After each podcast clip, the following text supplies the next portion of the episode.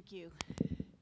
The parents in the group can appreciate how incredibly gratifying it is to be introduced by uh, a spiritual son.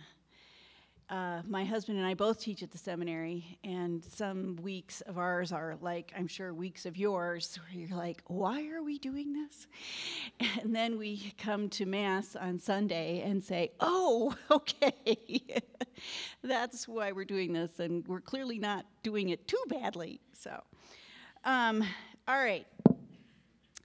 Today, um, I am really pleased to uh, be able to share with you this, this great treasure, this uh, book of Caryll Houselander's.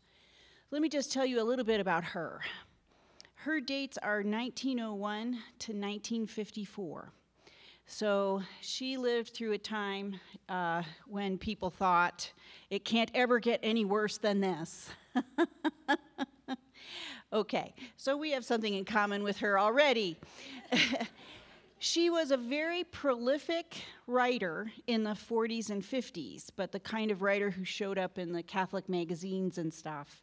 So once they stopped running her, she kind of dropped out of sight a little bit. Um, she was very well known at the time and deserves to be very well known now. Uh, she was, uh, for a living, an artist. Uh, she did a lot of wood carving and woodcuts. Uh, and she was the, one of the first people I've uh, heard of who was doing what we would now call art therapy with refugee children and adults uh, who, who were c- fleeing uh, to England from Europe.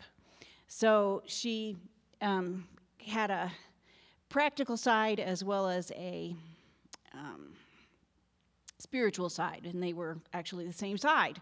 Uh, she never married. Uh, but a lot of her reflections are um, very deep reflections on the um, kind of prophecy that's inherent in, in pregnancy, even though she never experienced that herself. And I think a good model for all of us of that the human experience, although we don't all have every part of the human experience, as human beings, we have access to all of that. And, and you know, we shouldn't shy away from meditating on the meaning of experiences that uh, we might ourselves not have, right? God has given those to us um, through the other people who have them. Uh, all right, so the Reed of God itself was written during World War II and was published in 1944. And every once in a while, she will stop in the middle of some reflection and say, "Isn't it strange that I'm uh, that I'm writing that as bombs are dropping?" you know, so she's really experiencing this um, attention to the world, um, and but then um, seizing uh, the opportunities that she has to um, let that go for a little bit and, and think about what's um, eternal. The title of the book, uh, The Reed of God, so it's R E E D, like the reed by the side of the river, okay? Um, that's an image that she uses uh, to, to describe Mary and to uh, think about aspects of Mary's life that she thinks we are called to imitate. We'll be talking about that more in a little bit. Uh, for any of you who haven't read the book but might want to, um, I'll, I'll just warn you it is not a page turner, right? There is no plot, right? okay, it's a much more meditative read, and that's uh, that's I think that's how she wrote it. So um, if, if you do read it and find yourself reading one paragraph and then feeling like, okay, I'm full, and, and uh, you put it away until the next time you have a chance to open it, I, I think that's the way it should be read. If you try to read a lot of it at once, uh, it's just kind of overwhelming. Uh, in the introduction to the book, uh, Houselander talks about her early understanding of Mary and um, how Mary kind of freaked her out because she was just so perfect. And uh, she knew that she was supposed to try to imitate Mary, but she had no idea what the content of that would be. right? Uh, so uh, she she just found Mary kind of uh, puzzling. um, and turn to other saints to, to kind of other saints that seemed to her to have more flesh. There was more detail about their lives and their thoughts, right? And she found that more accessible. But she came to realize, she says, that all of those other saints are so particular and they have their own lives. And you can't really imitate them right? Because they are so particular. And our our call is to be the saints that we are called to be right? And that's not going to be in the 13th century teaching for the dominicans right? Much as i might like it to be that to be my call it, right? It just isn't. Uh, so she came to see mary as the the one saint that we can all imitate. And i just want to read a little bit to you uh, from the introduction. Uh, she says, uh, It is Our Lady and no other saint whom we can really imitate. All the canonized saints have special vocations and special gifts for their fulfillment. Presumption for me to think of imitating St. Catherine or St. Paul or St. Joan if I have not their unique character and intellect which indeed I have not. Each saint has his own special work, one person's work.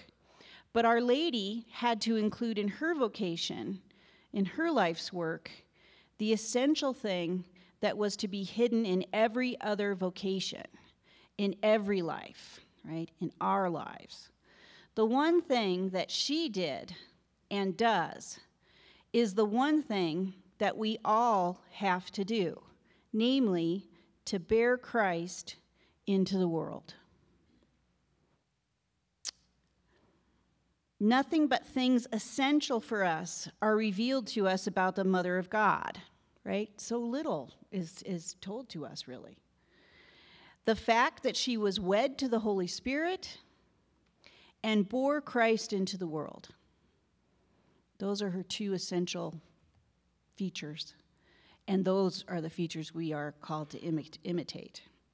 Our crowning joy is that she did this as a layperson and through the ordinary daily life that we all live. Through natural love made supernatural, as the water at Cana was, at her request, turned into wine. Okay? So for Houselander, Mary is the saint of the ordinary. She says, Isn't it, you know, if you got this message that you were going to bear the, the Son of God, right? The Messiah was coming and he was coming in your house, wouldn't you expect a lot of stuff to happen, right? You know, angels would come and make a very fancy place for the baby to be born and all kinds of stuff like that. None of that happened, right? Mary receives this announcement and gives her fiat, and everything is different, and yet nothing is different, right? The arrangements with Joseph are exactly what they were before. Uh, she's living exactly as she did before. Joseph finds out that she's pregnant and kind of freaks out, right? It's all very ordinary. So Houselander thinks that part of what God is teaching us through that is that we don't have to wait for trumpets and stuff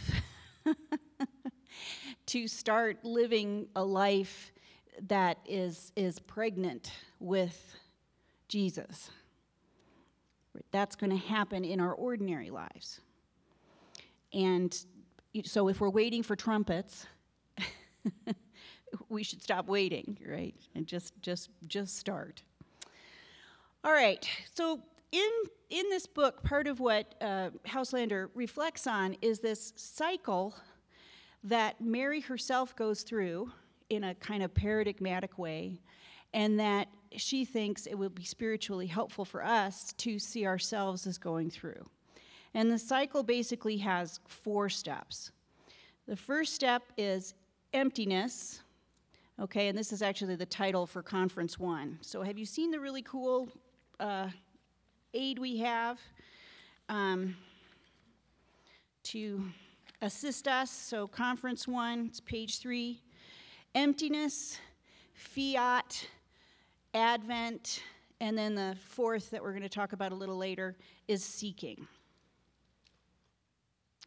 That Mary starts with emptiness. Okay, what the heck does that mean? That sounds a little scary. Houselander says there's really two kinds of emptiness there's the emptiness of alienation, of not being related to anything, right? And that is clearly not the kind of emptiness that Mary had. But that is the uh, kind of emptiness that a lot of us have, right? That, that the world is just so noisy and crazy and fast, and we just don't feel connected to anything. And then we start looking for, well, what do I fill that up with? right? And there's a plenty, there's a whole industry built up around um, informing us that, oh, if you just buy this or this or this or this, right, that'll fill up that emptiness, right? And then it really doesn't, okay? The kind of emptiness that, that Mary already had and that we may need to cultivate is the kind of purposeful emptiness. Emptiness for a reason, right? Preparing a space to be filled with what ought to fill it, not just what rushes in, right, to any vacuum that we have the purposeful emptiness of receptivity, of saying, okay, I'm ready. I'm not so full of my own projects that I can't pay attention to something from the outside. That's the kind of emptiness that Mary had and that the Holy Spirit then was able to fill. Part of the reason that the church has this habit of, of sponsoring retreats is precisely to cultivate that kind of emptiness, right? To get away from the stuff that tends to fill up our, our minds and our days and, and just kind of get out of that a little bit and um, notice gosh, I, there's space here for something else, right? Okay?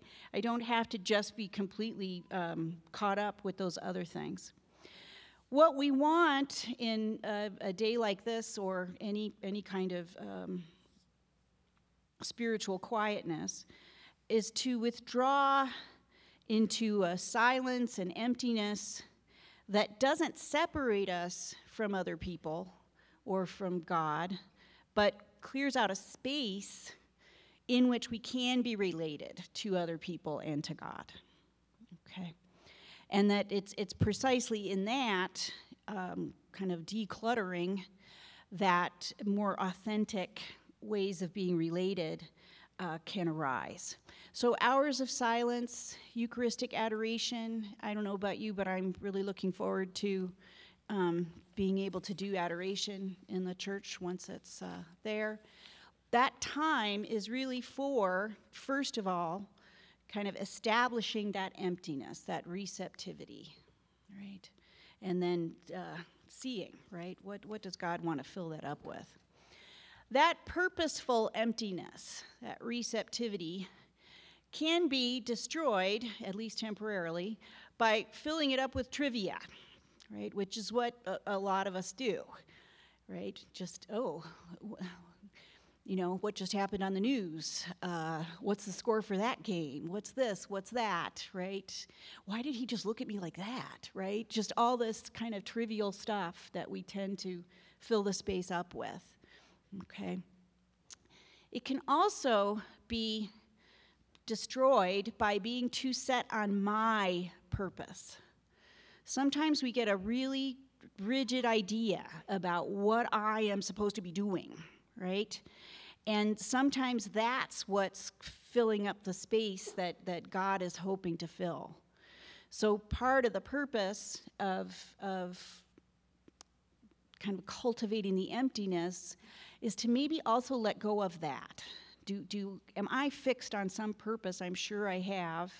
And maybe I do have it, right? But can I can I make space to kind of entertain?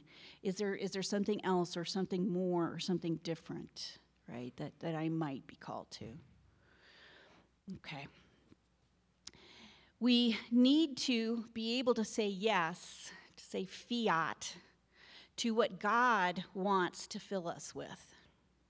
Right? That to me is what is so surprising about Mary. If she was 14, 15, 16. If somebody had come to me at 14, 15, 16 and says, Here's the plan, what do you think? Right? I would have been like, I got my own plans, right? right? Okay, it's really amazing about Mary that she was able to um, just accept the idea that somebody else could have a plan that she was meant to uh, be part of, right? Uh, and that her consent was wanted for. One of my favorite paintings of the Annunciation is in the basement over at the Denver Art Museum. Um, they've got the it's the Kress collection. You, you know that they have so much stuff that they can't put it all out, right? So a few years ago, they uh, they did have a special showing of all these uh, pieces in the Kress collection, and uh, one of them is this really cool annunciation where Mary is sitting there, and I don't know if it's great art, but but you know she's sitting there. She looks a little pinheaded, so I, I'm not sure I would I would love this one. But but then you you look up in the line uh, to to uh, what's coming down to her, right? As as uh, the conception of Christ is taking place. And this, this, is the, this is just before that, right? So the angel is talking to her and she's just giving her fiat. And up in a cloud is God the Father, all dressed in pink. It's really cool. And he's going like this, right? He's waiting to hear her fiat right? The all powerful, the infinite, right? The, the, the omniscient who already knows exactly what's going to happen, right? But he's waiting for her to say it, right? That's amazing. That means something, right? That it, Mary doesn't just get bowled over. It's not just emptiness and then wham, right? It's emptiness and then fiat, right? Consent, yes. I want to be filled with what you want to fill me with. Okay, so that's the second step is the fiat. And then after that comes Advent, right? The coming. And the, uh, Jesus comes, Jesus is conceived, but he's hidden for nine months, hidden. So Mary's aware of him. At some point, Joseph becomes aware of him. Others are aware but the, his life is hidden in Mary. There's nothing public happening. Houselander thinks we have to cultivate that private growth of Jesus in ourselves. Partly because the world is so crazy. Once we see for ourselves the truth of the good news, we, we really feel an imperative to get out there and share it, for sure. But we have to have the patience to let Jesus grow within ourselves, just like Mary did, and not try to rush that too much, right? And try to share this with somebody else. Because uh, one of the things Houselander thinks every one of us is God's favorite, right? Every one of us is God's favorite. And He never thinks it's a waste of time to, to be growing in one of us, right? He's never saying, would, you just hurry, gestate me some more, right? So I can get out there to those other people who are the really important ones, right? No, right? We are all infinitely important to Him, and He's very happy to, to uh, have us privately cultivate, right, His, his growth within ourselves. And only then do we get to the fourth step, the seeking, the, the looking for where Jesus wants to go with me. One of the traps that we can fall into, again, is the trumpets. Something really fancy has to be happening. And Houselander wants us to, to get over that, right? She says, It is really through ordinary human life and the things of every hour of every day that union with God comes about. this became very clear to me in a, a kind of an extraordinary experience. Um, those of you who have kids uh, have been through potty training during Mass, right? It's a lot of fun, okay? So you've just settled down, and then the toddler who's, who's sort of working on mastering this, of course, says, potty, right? Because that's you, you get to get up and go, right? But there's that stage in potty training where you always take the kid seriously, right? And even if they're just goofing around, right, you just go with it and take them to the potty. Well, my, my daughter Rachel is developmentally disabled, and one of the side effects of that is that all of her development takes quite a bit longer than a typical child's. So, where for some people that phase was like three or four months, for us it was three or four years of potty, okay, let's go. And I used to be very troubled by this, right? This is really disrupting my mass, right? And at the time we were going to uh, St. Vincent de Paul, Rachel kind of takes to different places, and after a while, she starts really fretting someplace, so we go find someplace new, which is how we came to you. But, and I thought once we moved into the gym, she would certainly start to fret, but she likes it here, so hopefully she'll be okay when we move over there, right? so, uh, yes, so she's the one who, if you go to the 11 o'clock Mass, she doesn't get uh, personal uh, quiet prayer. She thinks there should always be speaking or music happening, right? So she's quiet as long as there's speaking or music. But as soon as, the, as we have silence, hers is a little voice from the back going, no, no, no, no, no, no, and then maybe culminating in chicken and fries, right? Because she's focused on what's going to happen next. So, any of you who come to Mass and your kids are noisy, God bless you. Please keep coming, right? I need, I need the cover, right? okay. And never, never feel bad. People are very patient, right? Okay. Um, and hopefully your kid won't be doing this at 19. And if, if they are, then, you know, God bless you. That's great. Anyway, back when Rachel was, was littler and uh, we were working on using the potty, um, I would end up in the cry room at St. Vincent's and then in the bathroom at the back of the cry room in St. Vincent's. And any of you who've been there, it's it, it clearly was not planned this way. It's just this uh, really long strip of kind of three by 18, it seems like, with a sink at one end and a toilet at the other. And it's kind of dingy and dark, right? And not the place that you really want to go for spiritual uplift while you're at Mass, right? Okay. So I used to have these kind of rules in my head for uh, what I need in my spiritual life, right? And one of them was it's okay if we miss the homily, right? we, we can spend the whole homily here on the potty, right? but once we get to the creed, I need to at least get back out into the cry room, right? And that was just this rule I had in my head that, that then I, I was completing my spiritual stuff.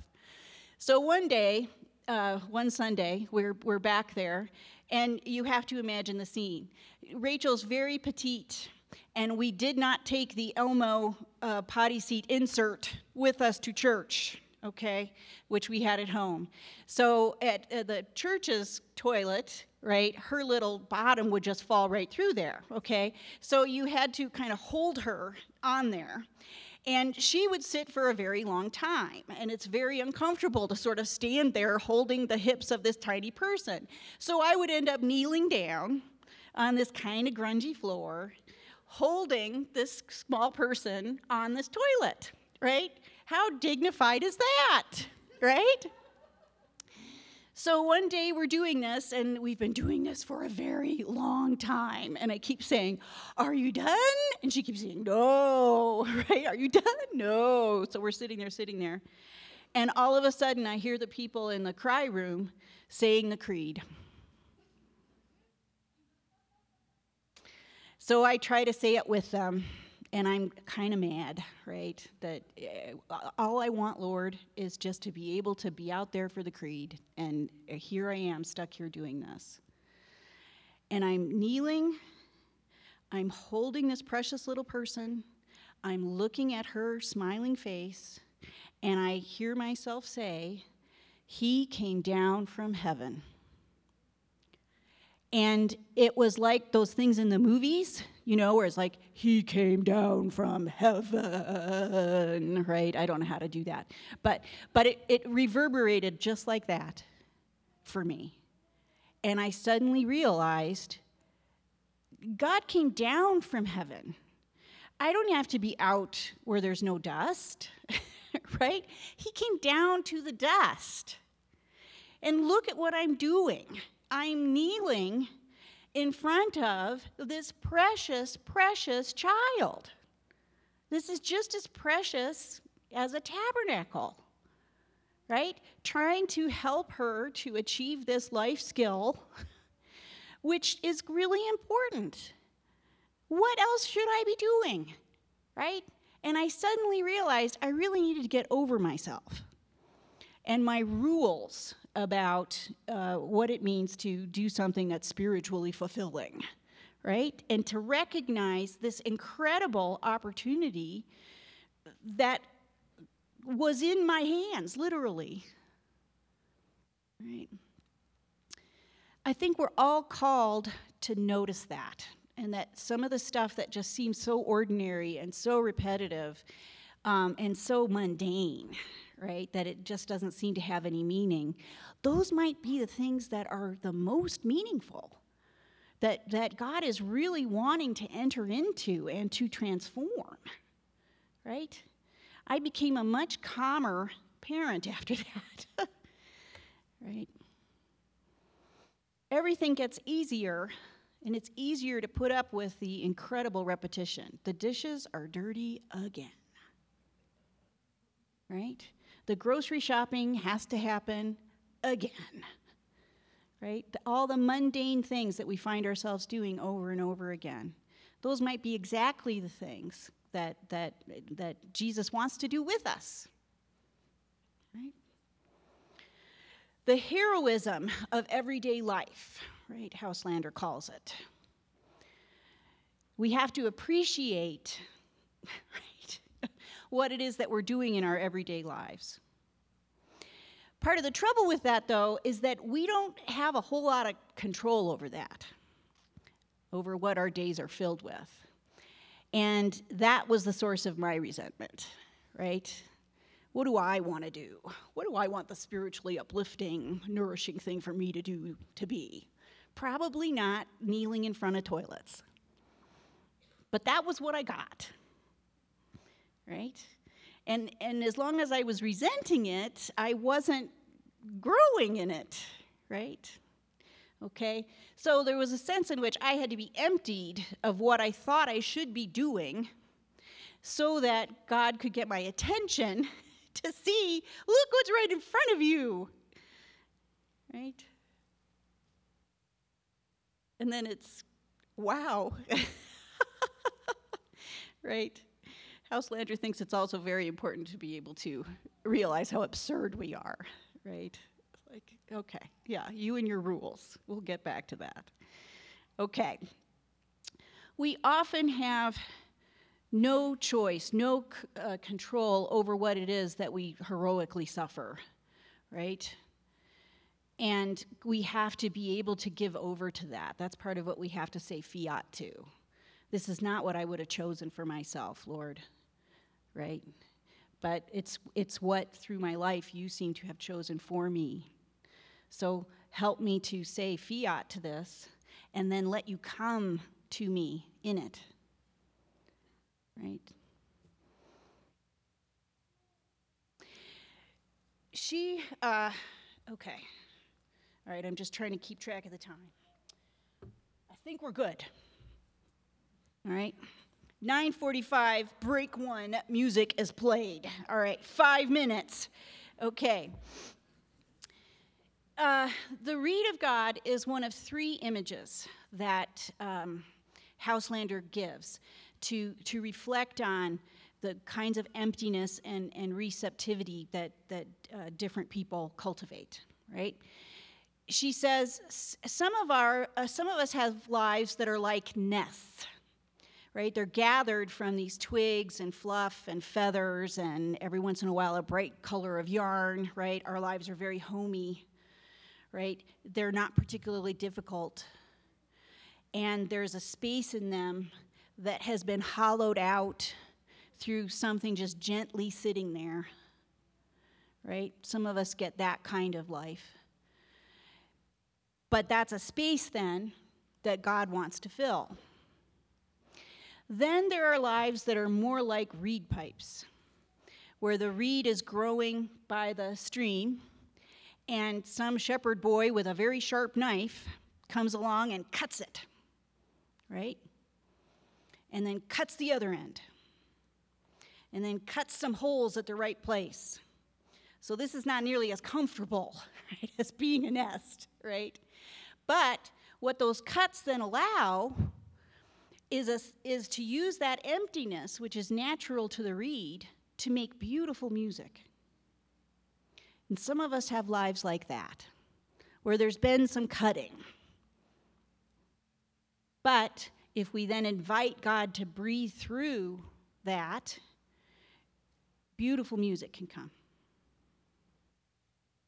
The third image she gives is that of the chalice, made of gold, that had to be mined, right? That had to be hammered to get it loose from where it was. And then had to be washed to get all the mud off. And then has to be put in the fire so it can become more receptive.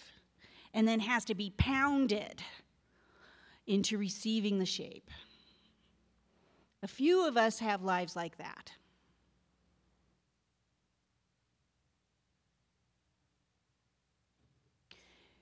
Houselander says we don't get to choose which one, right? We might admire the people who clearly have a chalice life, right? And kind of pray for them in the in the difficulty of receiving all those blows, right? Which allow them to receive Christ so fully. Right? A lot of us are nests. It's not very fancy, but it has just as much space. Right? And it holds things that God wants to fill us with. Okay. So, part of what we need to guard against is a spiritual envy, right? Why do you get to be a reed pipe, right? and I just have to be a nest, right? I want to be a reed pipe. Okay, well, we got to you got to get empty to that, right? It's beautiful to be a nest. We should be grateful, right, that our hollow has just been filled by a, a bird sitting on us. That's pretty cool, right? All right. But we have control issues, right? And that's that can be a, a thing for us uh, Houselander talks about a woman that she knows who's, who's dying and who has had kind of a painful struggle physically, and who is really mad because she always wanted to be a missionary in Africa, but God wasted her life and never let her be a missionary in Africa. She wanted to be martyred by cannibals, right? And Houselander says it's so difficult because she's she wants to be a chalice, right? and she doesn't see that if she could accept her, her situation a little bit more patiently, she could do as much to evangelize the, the people around her as she would have done in Africa. Right? But she's so angry, she's so filled with her own purpose that she's missing that chance. Isn't that interesting? Okay. So, Advent is this time of cultivating emptiness, making a meaningful fiat, God's will be done, and then accepting God and holding Him, letting Him grow in me, letting Him grow in my insignificant life right? Letting go of noticing that it's insignificant. It doesn't matter to him, right? Letting Him grow in my life, God with me. Break one, music is play.